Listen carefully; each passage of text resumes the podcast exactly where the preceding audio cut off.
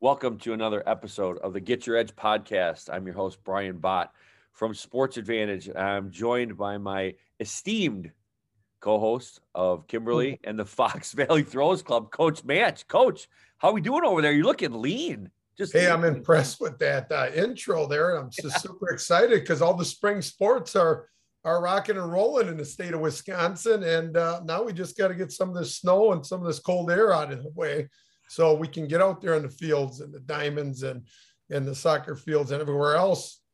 I was going to say, did you guys fire it in the snow last week, or did you guys go inside?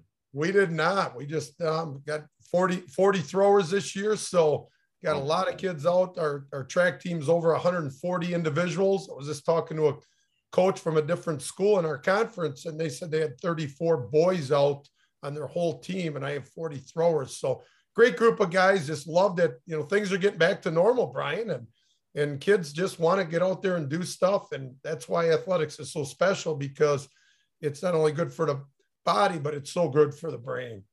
Well, and I think you know another example of that is over at Edgewood. They have over 100 kids out for track this year, um, and I think one of the cool things, and we talk about multi-sport athletes all the time, success in other sports you know breeds and and allows kids to want to be a part of you know maybe a sport that they haven't played before. And i think we talk about it all the time. If you're not playing ba- if you're not playing baseball or softball if you're not skilled in those sports and you know maybe soccer tennis you know some of the other sports are playing the spring lacrosse go for track.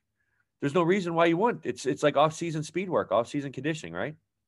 Oh for sure. And you know we tell our football athletes hey you want to get faster you got to sprint you know, you want to jump higher, you got to jump. And then you, you have to be doing, you know, sport coaches out there, if you're running a track program or you're running a baseball program, understand that kids need to be in the weight room as well in season. So I think when I talk to a lot of coaches from different schools, a lot of times, you know, that track, if you're going to run a track program, run it right. Make sure kids are in the weight room because otherwise you're going to lose kids. They're yep. not going to go off for track because a lot of kids want to make sure they're lifting a lot of weight. But hey, the best exercise you can do as far as firing a, a lot of muscles and for getting faster is sprinting. Correct. Correct. Coach, how's your bracket? Brackets and shambles right now. I had Auburn to win the whole thing. So um, that's every year that's going to happen to me, but it's just awesome watching these guys compete at that level. Well, I, I am a huge, and this is probably going to go against all of our Wisconsin fans and blah blah blah. I'm a huge Coach K fan, and I believe and I I believe that the only way to send him out was to was to win a championship. So I've got Duke and Kansas left. I've already won our family pool um, because I think half our half our family picked Wisconsin. Unfortunately, they're done. Um, but yeah, so right now my bracket's in great shape, except you know for St. Peter's, I didn't pick them. But yeah, my daughter was just telling me she won her bracket at her workplace and nice. she was pretty jacked up about it. And I don't think she ever watches a basketball game. So that's a nice thing about the March Madness and the brackets. You just never know what's going to happen. And that's awesome. That's that's what sports is all about. Uh, one more thing, Dino, before we get going here in this uh, sharpen your edge. Um, y- you know, we lost a couple people this week that you know you you you may have the ability to talk to one of them on the phone. Um, but someone that's really first and foremost impacted our careers and Louis Simmons from Westside Barbell passed away at 74 years old. Um, obviously a pioneer in strength and conditioning, whether you're a power lifter or not. Um, and if you don't believe that, then you probably shouldn't be in strength and conditioning or sports performance training. Um, with the wealth of knowledge that that man has shared um, through strength and conditioning for the last 40 to 50 years um, spawned off you know people like Laura Phelps that we had on our on our podcast. You know, she has her own training business now. Elite FTS with Dave Tate uh, has spawned off from the you know a lot of things from Westside. So you know, a guy that I never got a chance to meet, and it, it, was something I was planning on, you know, trying to take a trip with my staff this summer or you know this spring or fall to try and get to Westside to to sit down with Louis and do that. And so we never got the opportunity to do that. And then, you know, from my vantage point, you talk about people that have impacted your life that you've never met. Um, I'm sure everybody, you know, that listens to our podcast knows what a huge Foo Fighters fan I am, have been for years. Um, and, and music is such an important role in strength and conditioning, Dean. We know that. And it's really an important um, part of our lives because I think so many of us, use music sometimes when we're stressed. We use music when we want to get excited. We use music when we, you know, anything in our life. I know for me going through a divorce, a lot of the songs that that the Foo Fighters had put out, you know, like these days and in times like these really impacted, you know, how I got up in the morning some days. You know, some days it's, it's really hard to do that. And, you know, one of the greatest comments, and I just tweeted this this morning, you know, Taylor Hawkins became an iconic drummer in a band that already had an iconic drummer. And so those two, you know, we lost this week. And I think it's a great lesson. I'll let you share maybe a little bit on people that impact lives. Is as coaches, I want to kind of revert this back to coaches now. We don't realize the impact or impact we're having on people's lives until maybe 10, 20 years later. And we don't realize the impact we're having on people's lives that maybe we haven't met that just maybe follow us on social or or or have kids that come train with us that we never meet the coach. And so, you know, my thought, just a message I want to send to all of our listeners is that if there's something that you want to do, or if there's a trip you want to go on, or if there's someone you want to meet, go do it. Don't wait. Don't um, don't use money as as an excuse. Don't use time as an excuse. Make time, because we live life for experiences. Um, and so, you know that the last couple days have been pretty hard for me because those are two people that you know really have impacted my career um, and my career and my life you know in certain certain aspects with with taylor you know and so um, i just think the impact that we as coaches you know circling back we as coaches have on on people is more than we even can imagine and so just if you got any thoughts on that dean go ahead yeah one thing that i think is very important you know i've always talked to the iconic coaches and, and that are no longer with us. But I, I had a great opportunity to learn from Coach John Malin, who, who was the strength coach before I was at Kimberly High School. And we developed a, a really great relationship. And it was so awesome to work together, different generations, to be able to help our Kimberly athletes. So I was very fortunate to have that experience and learn from all of his experience to, to help all you know student athletes at our school. And then I just remember lots of phone calls with Wayne Steffenhagen uh, from DC Everest, who's just an unbelievable Hall of Fame football coach.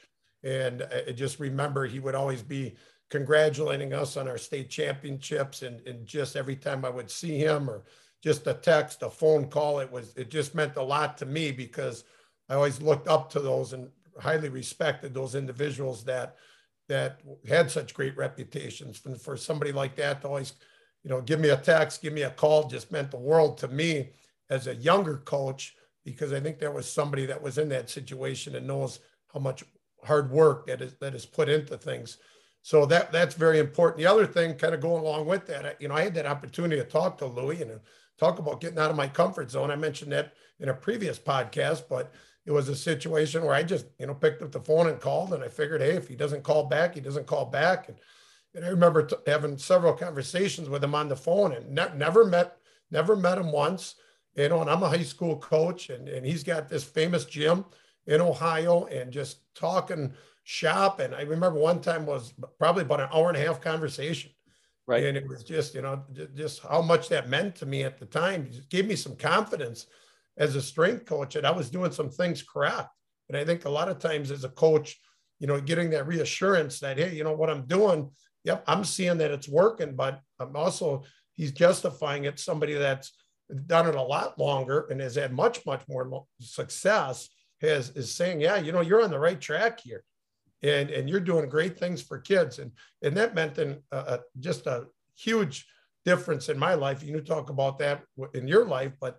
Uh, Coach Mangan, who teaches with me at Kimberly High School, we're going to go to the Georgia Tech clinic. And we had Lewis Caralla on the podcast. Yep. He's a Georgia Tech strength conditioning coach. And, you know, there's going to be Inky Johnson there. And, you know, we're going to, we're going to fly there and, and, and spend the weekend. And it's going to be awesome talking to Lewis. First time we met Lewis was when he was at University of Michigan and he was an assistant coach there. And we, Coach Mangan and I went to that clinic and we were the only Wisconsin people there. So it was pretty, pretty cool because obviously Wisconsin and Michigan, when you talk football, you know, that's a, obviously a, a Big Ten rivalry. And uh, he gave us a ton of his time. We kept a relationship with emails and so on. And then obviously we got him on the podcast and, you know, we told him we were going to come down there and he said anytime. And he is jacked up that we're coming down for the strength and leadership clinic and we're really looking forward to that so one of those things that's going to cost some money out of our pocket and but we're going we're going to take advantage of it and we're going to come back with a lot of good things for our student athletes and a lot of good stuff for our podcast listeners too absolutely, absolutely. um you know so we want to obviously this is a sharpening your edge uh episode that we're doing here so we want to go over you know coach fahey and for those of you that don't follow coach fahey michael fahey uh, he's at Burn the Ladders on on Instagram or at Westside Film uh, on Instagram, where you can follow the West Side versus the World, which is just, I mean, you know, unfortunate that we had him on, you know, right before Louis passed away, but incredible uh, tribute to that will live on forever. That that we can all watch and see. And if you've never watched that movie or documentary, you should watch it. But I think you know, outside of the documentary itself, I think one of the coolest things that that Michael talked about, Dean, was when he was going to to work with a high school football team. You know, he sat down with the high school football coach and he said, you know, they were talking about his methods and, and things like that. And the football coach basically said, I don't know about strength and conditioning. That's not my area of expertise. It's yours. So you do what you need to do. I want the kids to get faster. I want them to get stronger. And I think it's such a great message for a lot of people that are either new to strength and conditioning or have been in the field for a long time. The bottom line is we're trying to get results with kids. We're trying to get them stronger. We're trying to get them faster, more explosive, more mobile, less injuries. And of course, you know, one of the main things that we know, Dean, from the weight room is build their confidence. Okay. So, and I've seen this on Twitter and over the last few months where it's you either clean or you don't clean. If you don't clean, you're wrong, which is garbage. If you can get kids to jump higher by just jumping, then keep doing what you're doing if you can box squat and get them stronger, keep box squatting. If you need to free squat to get your kids stronger, free squat. Only you as a as a strength coach know what you're dealing with with your athletes. And so I think that football coach's trust to say, "Hey, Michael, you're going to look at these athletes and say, okay, this is what they need. Take your systems and apply them to my team, and let's let's go and let's let's lock arms here together, and let's go and try and make these kids better." you know, that was one of the the biggest things that I think that really contributed to our success at Kimberly High School, and obviously with the 70 game winning streak. And unfortunately, Coach Jones is going to step down, but he's he's going to go and move on to some different ventures as far as public speaking and and leadership and everything like that. But well, I remember when Steve Jones took the head football coaching job. One of the things as as a strength coach is you're always in constant communication with that head football coach. And it, it's necessary for you to have a great football program because the weight room in football probably is, is, the most important connection there is as, as far as all the sports, in my opinion. They're all important, don't get me wrong. But I think in the game of football, it, it's it's so so important. And you know, Steve was really uh, honest and said, "Hey, this isn't my expertise." And I think that was the best thing that you know, as a sometimes as a sport coach, they want to think that they know it all and, you know, have kids think that they know it all their coaching staff and, and saying, hey, this is a weakness and that, hey, I'm going to talk to you and I'm going to learn from you and you can explain why you do what you do. But all in all, then I'm going to trust you and let you run with it because that head football coach has got so much on their plate. And he was in that situation. He just said, you know what, I trust you. But he also we had many conversations is why are we doing this? Why, you know, why is it important to do this at this time? You know, what what is our message to the kids as far as making sure our knowledge is, is being heard and it's consistent and it's a consistent message with all the athletes. And you know, as a head coach, you just can't say, okay, I'm just going to let you run with it. I think it's it's a situation where you have to work together and you are constantly communicating and you're assessing everything on a daily basis and you are always trying to get your football program to evolve just like your strength and conditioning program brian. Dean i think two of the points i want to touch on what you said um, you know the first thing is that like steve was asking you questions. Yes. So so he wasn't just like hey go run it. He was like okay i want to learn more about this. And i think the best relationships that are formed with coaches, no matter what sport, and the weight room are when strength coaches want to understand why coaches are doing things at practice. And then when coaches want to understand why strength coaches are doing stuff in the weight room and the open conversations that happen, and strength coaches that go and look for different things, you know, whether it's from a, a sport perspective that they're doing in practice. And then when head coaches go and look at, you know, oh, what's this conjugate method? I want to read up a little bit about it. And you're only adding tools to your personal toolbox when you do that. The second part that I really got out of that comment, Dean, is that neither of you were defensive. Neither of you were defensive. So a lot of times, strength coaches, we get in this mindset. Head coach comes down and says, Hey, why are we doing this? Why are we doing this? And all of a sudden, our guards go up and, like, oh, he's questioning my methods. Most of the time, they probably just want to understand hey, these are my kids. These are my football kids. You know, explain to me, you know, the the program design, the philosophy, so I can understand it. And so then, like you said, we can have a common language with the kids. Nothing is worse, coaches, than when your strength coach is saying one thing and your head football coach or your head head coach of anything is saying something different because then you have kids that are confused. And once you have kids that are confused, now it's like, well, what's the path of least resistance? Okay. Maybe one person is saying, well, we need to recover. One person say, we're, you know, we're going to squat heavy. Wait a minute. Like I'm tired. I, you know, and so I think a lot of times coaches, those open lines of communication, like you said, are so important. You can't be defensive and you have to broaden your knowledge. You have to open your mind. This isn't the 1980s anymore. Okay. This isn't the 1990s. This is not even the 2000s anymore. You know, we're in 2022. Things evolve. And so you have to stay up with the times. And the coaches that continue to evolve are the ones that continue to have success. And Brian, the same thing, just to, as a, from a football standpoint, we're, we're, we're constantly adding, taking out things, you know, evolving all the time. And the same thing with strength and conditioning. I look back just in what we did two years ago is totally different than what we do now. I mean, the base, the base stuff is there we're, we're gonna we're gonna the template's kind of there, but we're gonna switch things up and we're gonna change stuff up. And just like when we go to the Georgia Tech Strength and Leadership Clinic, we're gonna pick some stuff up there, and you know we're gonna dabble into some of that Correct. because the the lab is the weight room or the lab is the the court, the field, the diamond. And you're certainly if these things have worked for somebody and you feel it's appropriate in your program, you'd be crazy not to try some things that might give you a competitive advantage. And I think, you know, the other word you brought up was trust, right? He, he said he trusted you, and trust is hard to gain. Trust is hard to maintain because you have to, you have to live by your word. And, I think, you know, the second part of what we, we picked out from, from Michael was that he had to get Louis to trust him to make that documentary. And, you know, that documentary digs really deep into a lot of things uh, about Westside Barbell and about powerlifting in general. And, you know, developing trust in people, it, it all comes back to, you know, one of our pillars, Dean, is consistency. Are you consistently doing what you say you're going to do? You know, are you consistently that person that people can count on? And I think from Michael's perspective, when he's making a documentary about the world's strongest gym with guys that were pretty high intense, um, and a guy that you know ha- has built this gym and this legacy you know and like one of the cool things dean is what we looked at is like he didn't really know he was building a legacy. He just thought he was making guys really strong and going from this well all of a sudden now you got videos and now you got articles and now you have podcasts and what westside barbell became without louis even really knowing that he was doing it.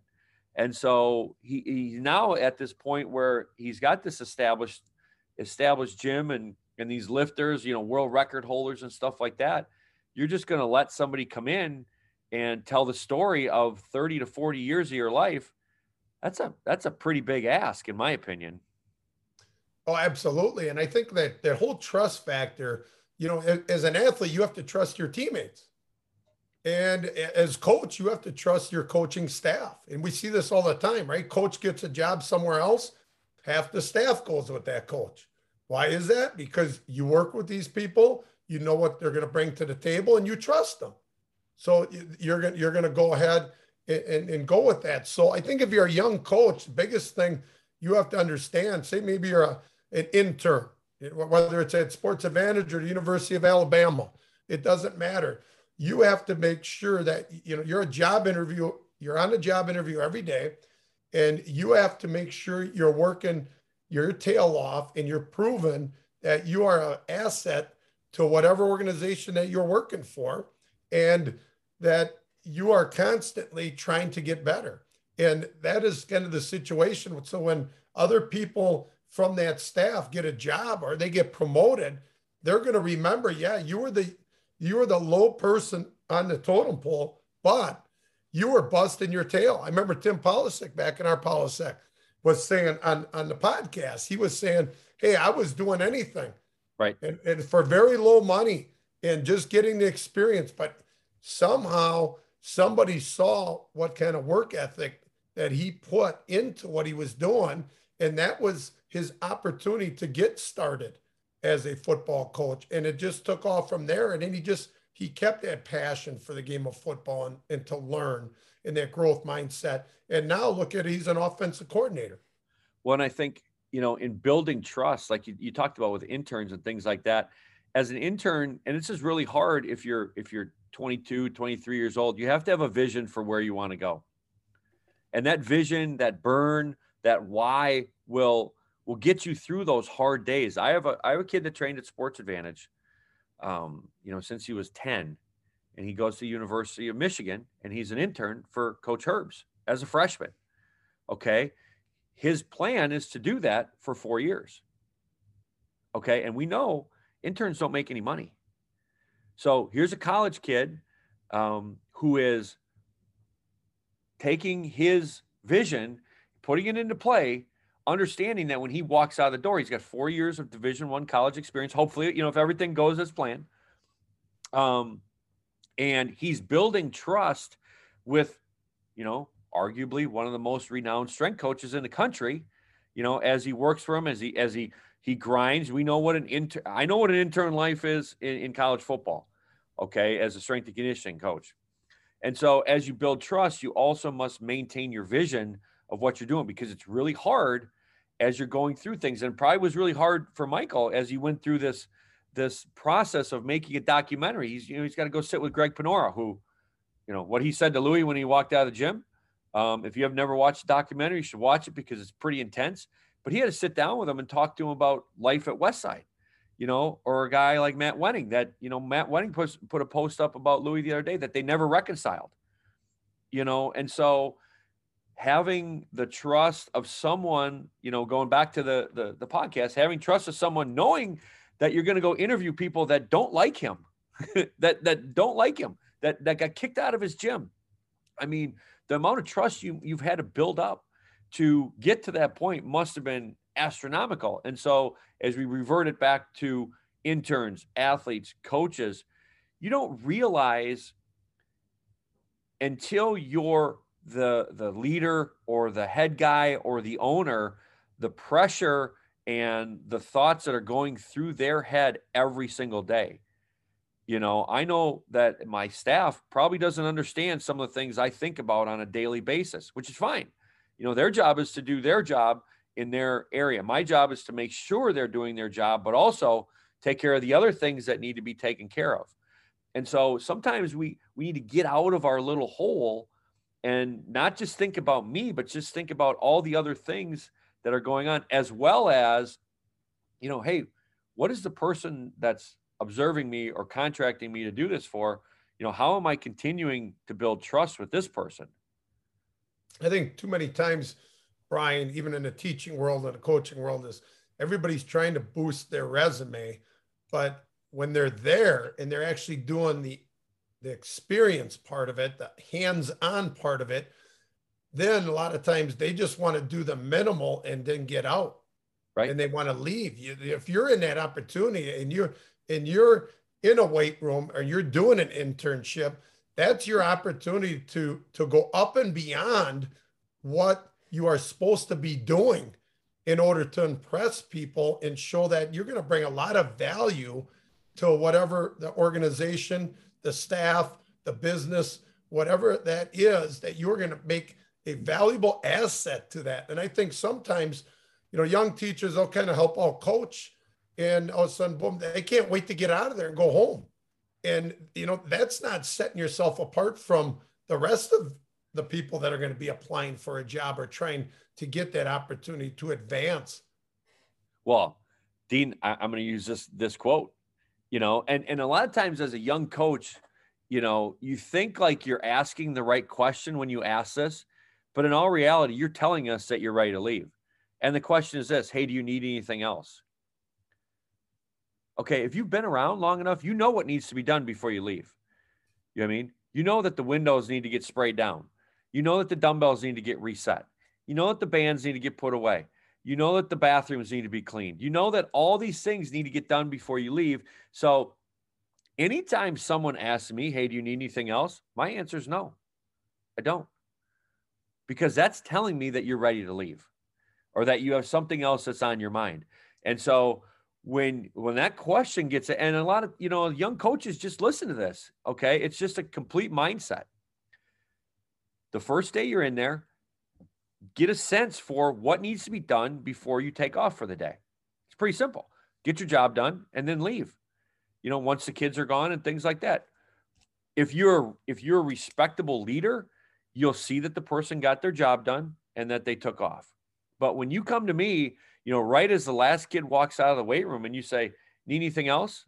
Uh, my answer is always going to be no, unless it's something I don't feel like doing because it, it, there's some days where I'm just like, I'll do it. You know, if, if you don't want to do it, I'll do it. I'll handle that and I'll, I'll check that off as to whether or not I can trust you when I'm not at the gym. So if I'm gone or if your, your boss is gone, you know, and you've asked me numerous times, Hey, do you need anything else? Do you need anything else? Do you think in my mind, I'm thinking, okay, you know, I'm gone for a week. Are the bathrooms going to get cleaned? Is the gym going to get reset? Or is it just going to be a mess? Um, are you going to be off your phone, you know, while kids are training? So do you think, you know, going back to Michael, that he ever asked Louis Simmons, hey, do you need anything else before I start, before I do this? No, he didn't. So, anyways, Dean, coach or uh, Brent Suter, Brent Suter, right? Awesome baseball's around the corner. Um, fired up. We'll get the snow off the ground. Um, and we're going to get into baseball, you know. And one of the best messages he gave us was talking about being resilient. And, you know, you have to be resilient. And baseball is the ultimate sport, in my opinion, about, you know, staying level and being being resilient because you're going to fail. You're going to fail. And it, it's one of the best teachers of lessons for athletes. And I think, you know, as as we go through sports, that's one of the things, unfortunately, Dean, that parents don't let their kids do. You know, they don't let them fail. You have to let them fail. They're going to fail in life. And if you constantly protect them from handling adversity, because if you lose a little league game when you're eight, you know, 10 minutes later, like they're not going to be worried about that. They're worried about if we're going to Culver's or if we're going to Pizza Hut or if we're going home to watch a movie, you know, which is what they should be doing after a game. You know, they're not worried about, you know, oh my gosh, I'm not going to make it to the big leagues because I struck out, you know, in my T-ball game. Yeah, too many times, Brian. You know, I think parents are just trying to, they don't want their kid to be in that uncomfortable situation. Anytime there's a hardship, something negative happens, they're always trying to bail them out too quick. And I think it's very important for kids to understand. Sometimes you just got to figure things out. You know, talk about the internship, and you know, we have students that come down and volunteer and help in our physical education department, and and they help with the weight room. And a lot of times, just you know, as an individual, and you say, you know, give that individual a task and we'll get some completed. And you don't want to be always telling them and holding their hand on how to do something. I think the best people that come and help out and volunteer will just figure out how to get the job done without being that burden of, hey, you have to show me exactly what to do, like directions of putting something together. They will just figure it out. For example, making maybe making some copies. Hey, can you go make 200 copies? Well, you know, I've never done that. Well, you know what? You go down to the copy machine, you find somebody around there that knows how to do it. And there's so many good people out there that will help you make the copies. Right. And you just figure it out on your own. And I think that's what kids got to understand. when you fail, you have to learn from that failure and then take that bad experience or that failure and then turn it into something extremely positive. And I think that's one of the reasons why we love the weight room so much because you are going to fail in there. There's going to be opportunities or situations, I should say, where you're not going to be able to get the weight up that day. And you learn from it and then say, well, my technique was bad on that rep, coach. I hear that all the time. You know, the bar got away from me on that one. And they'll just regroup, take a two, three minute break, come back, and then they get it. And they, there's, they've just learned from it on their own. They figured it out and it made them so much better. So, parents, don't bail them out right away. Understand that progress isn't a linear line, that you're going to have ups and downs like the roller coaster syndrome. And not every day is going to be a great day. I think a lot of this younger generation, they just think every day is going to be a great day. Brian, there's days I know when you call me, oh boy, you know, it was a tough day. You had to put out a lot of fires. Yep. And, and that it's just part of the situation. And you, you, maybe you're working till nine o'clock at night one time just because a lot of things were happening. And you know what? It has to get done. And you take that time and you get it done. You're putting on Instagram a lot of times. You're getting up in the morning, and boy, that day was a longer day because there was just many other things. You just don't quit and say, well, I'm not going to do that, or I'm not going to fix this problem, or we're not going to make our business better, our gym better. You find a way to get it done to help your athletes and, and everybody that works for you eh, be in a better situation. And I think, Dean, one of the things you, you brought up there is having conversations. You know, um, I know this, we had this conversation with our kids the other day is, you know, we go through the workout, you know, the different things they need to get accomplished. And we, I've gotten to the point now where everybody's there. I go through step by step. This is what needs to get accomplished. And then we'll come back and we'll revisit the next thing. Any questions? Right. And, and so I explain it once and I go through it very thoroughly. And the first thing you see with a, you know, some of the kids that are kind of drifting off is they walk away and they ask their buddy, no, no, no, no, no. Ask, ask, ask the coach, you know, because we're trusting you to get your tasks done okay in the in the order that we get it done. And like you said with the kid going down to get the copy hey you know go down to the office and make a copy. And one of the things that in our day and age has changed dean so much from when you and i grew up is typically when kids need to figure stuff out what do they do they text their buddy they snapchat you know if they want to go hang out with somebody they don't have a conversation so you're sending someone down to the copy room with someone they've never met. And kids don't today understand just to look to, you know, maybe a lady or, or a guy that's working in the office. Hey, Coach Manchi sent me down to make copies. Where can I do that?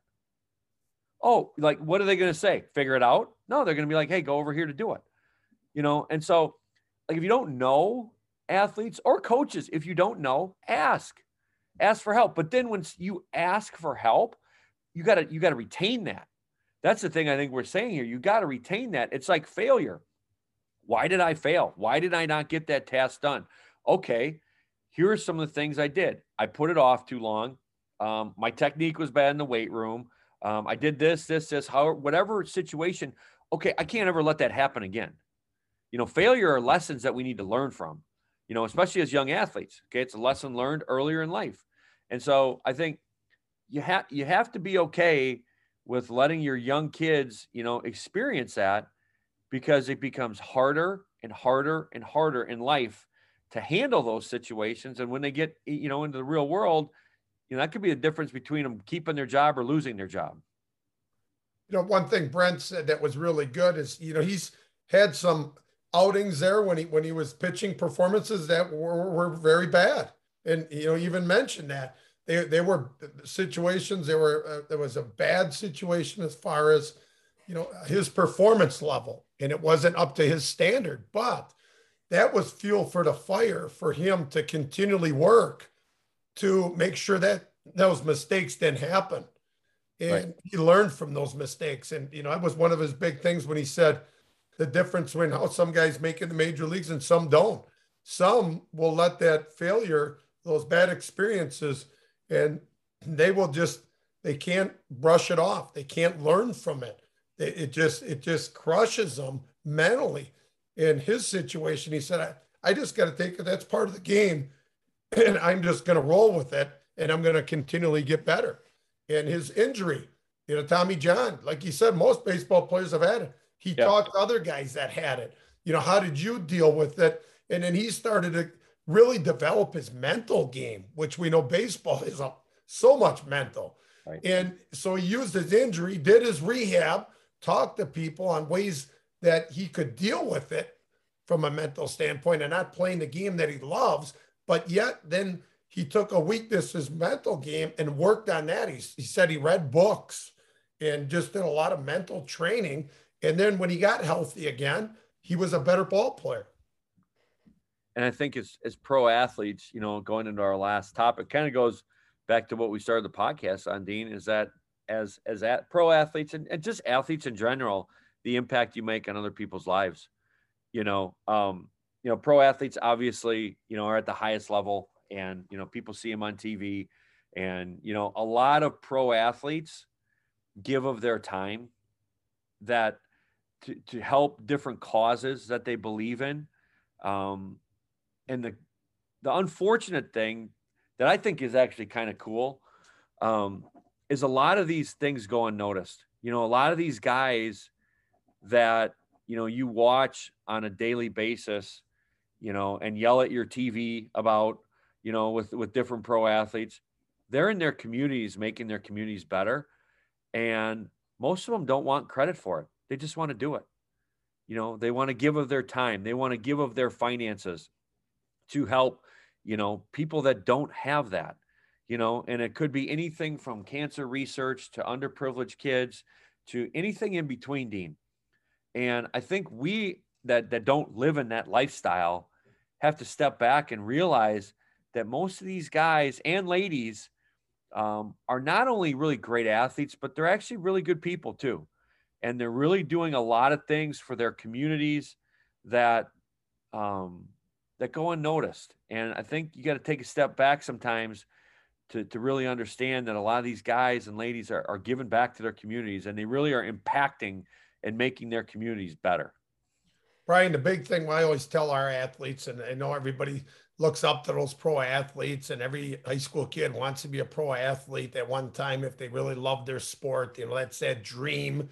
But I tell our athletes that, you know, I saw a statistic out there that 6% of athletes, actually high school athletes, actually get an opportunity to perform at any level at the college level. For example, Division three, Division two, Division one, NAIA, whatever. There, you are in the top six percent of all high school student athletes. So what I always mention to our kids is right now, for for that 94% of you, this is your professional career. This is it. You're going to develop relationships that are going to last forever. You are going to have younger brothers, sisters, community members, people that go to the same school as you, teammates that are looking up to you right now. We see how important it is. Our basketball program does a thing where after one of the games, you know, the kids sign autographs for the younger kids that come to the games. And it's just a huge huge thing for the younger kids to go up to that high school kid. I remember when I was in middle school, I just looked up to those high school athletes like they were professional athletes. And I always remember that. I always make sure I tell our high school athletes that. Win, lose, you know, how are you going to represent yourself, your family name, your program, your school, your community in a positive way? And I see that in my gym too, Dean. I, I can't tell you the number of high school kids, you know, whether we're going through a warm up or a speed progression or whatever, and and and there's fourth and fifth graders next to them, and you know they're they're coaching them, they're helping them, you know, they're giving them five, you know, and the kids are, you know, they're looking up to them like you said, like in awe of them, you know, kids that are going to Iowa or Wisconsin or you know wherever they're Whitewater or wherever they're going to college, um, they they don't look at themselves as as better. They understand they were in those kids' situation and they looked up to somebody too. And so I think as athletes, no matter what level you're at, somebody's somebody's watching you and somebody wants to emulate you and and I think that's a that's a huge responsibility to take on. You know, being being an athlete's a responsibility. You have you have a responsibility, you know, to your team, to your coaches, but also to to the younger kids in your community um, to be a good role model and be someone that they can look at and say, man, when I, you know, when I get to high school, I want to play quarterback at at Kimberly High School or at Sun Prairie or at Waunakee or or wherever it is because so and so um, left a good impression on me. Yes, I've been very fortunate, Brian. Somebody was just talking to another coach and he asked about, you know, how do you coach 40 throwers? And I said, well, it's it's very important in that you have upperclassmen in a culture of our throws program that help the younger kids out. And not only that is we'll have kids that come back that were in college or now that are in the community and they want to volunteer their time and they want to give back to the program. And, and that's what really makes athletics so special in my mind is I was in a situation this year where we were a little short. I wanted to try to get another coach and I was lucky enough to have Connor McCormick who played and it was a part of our 70 game winning streak. And he was a football player, went to Minnesota State. He just got a job back in the community. And I gave him a call and he said, Coach, if, if you need help, hey, I, I get done with work at three o'clock. I'll be more than happy to, to help out. Don't worry about nothing. I'll just volunteer, do it for free, and just give back to the program that that helped me become the person that I am today. And that, that's just huge. That's just one of those reasons why we coach. We do what we do, Brian. And obviously, Connor just is, is doing so much to give back to Kimberly student athletes, but he understands how that made such a positive impact on his life as well. Well, Dino, I, I think you know we, we've hit on the topics we want to hit on. You know, one thing I wanted to uh, put out there for for all of our high school football coaches um, coming up this Friday, uh, April first, I'll be speaking at the WFCA clinic. I'm speaking at 10:50. I know Dean and, and Mango will be there, uh, as well as his whole uh, our directors will be there as well. So it's an opportunity, coaches. Uh, you want to learn about the conjugate method, how we utilize it for athletes, but it's also an opportunity to maybe talk to some of our coaches as well, uh, ask questions. We're, you know, like I said, we're always an open book, and you know, really want to. We're the only strength and conditioning group um, that are speaking at the clinic. So, you know, you can go, we've talked about it so many times. There's only so many ways to learn how to run power. There's only so many ways to run your 4 3. Um, but you want to get an edge on your competition. The weight room and your sports performance is, is how you get it. So, uh, we're really looking forward to being there. You'll be there, right? Absolutely, Brian. Looking forward to it. We'll be heading down Friday morning, and Coach Mangat and myself, and we're definitely going to be talking to your staff because there's a lot of questions I want to get answered. And and we can bring back and help our program out. Don't forget your clicker. I need your clicker. For sure. I'm, I'm not big time like you. I, I, usually hit enter, but I'm going to use that clicker that you gave me. Consider it done. um, so that's going to wrap it up. Dino, you got anything for the Fox Valley throws coming up this summer? You got you got a fire. We'll start. Summer. We'll start sessions in June, so we're really looking forward to that. And uh, all those throwers out there, all spring athletes, good luck. Make sure you're having fun and you're working hard and you're trying to improve your best every day, getting better every day. Keep watering it. Keep watering it. Well, that's going to end this episode, Sharpening Your Edge. Remember, um, you know, build trust. I think that's one of the most important topics we talked about, you know, whether it's with your staff, with your athletes, things like that. It's very important to build trust um, in your weight room and with your with your staff. Be resilient. Okay, you're going to fail, like you said, you know, one day at a time in the spring here. You know, and as you go through the summer, you're going to have good days and bad days. You got to be resilient. And then athletes just remember and, and you know everybody remember people are going to make an impact on you. So then it's your job as well to make impacts on on people that are following you whether you're an athlete whether you're you know a banker whatever it is. Um, keep trying to make an impact make the world a better place and that's going to wrap it up here. We will catch you next time. Shop it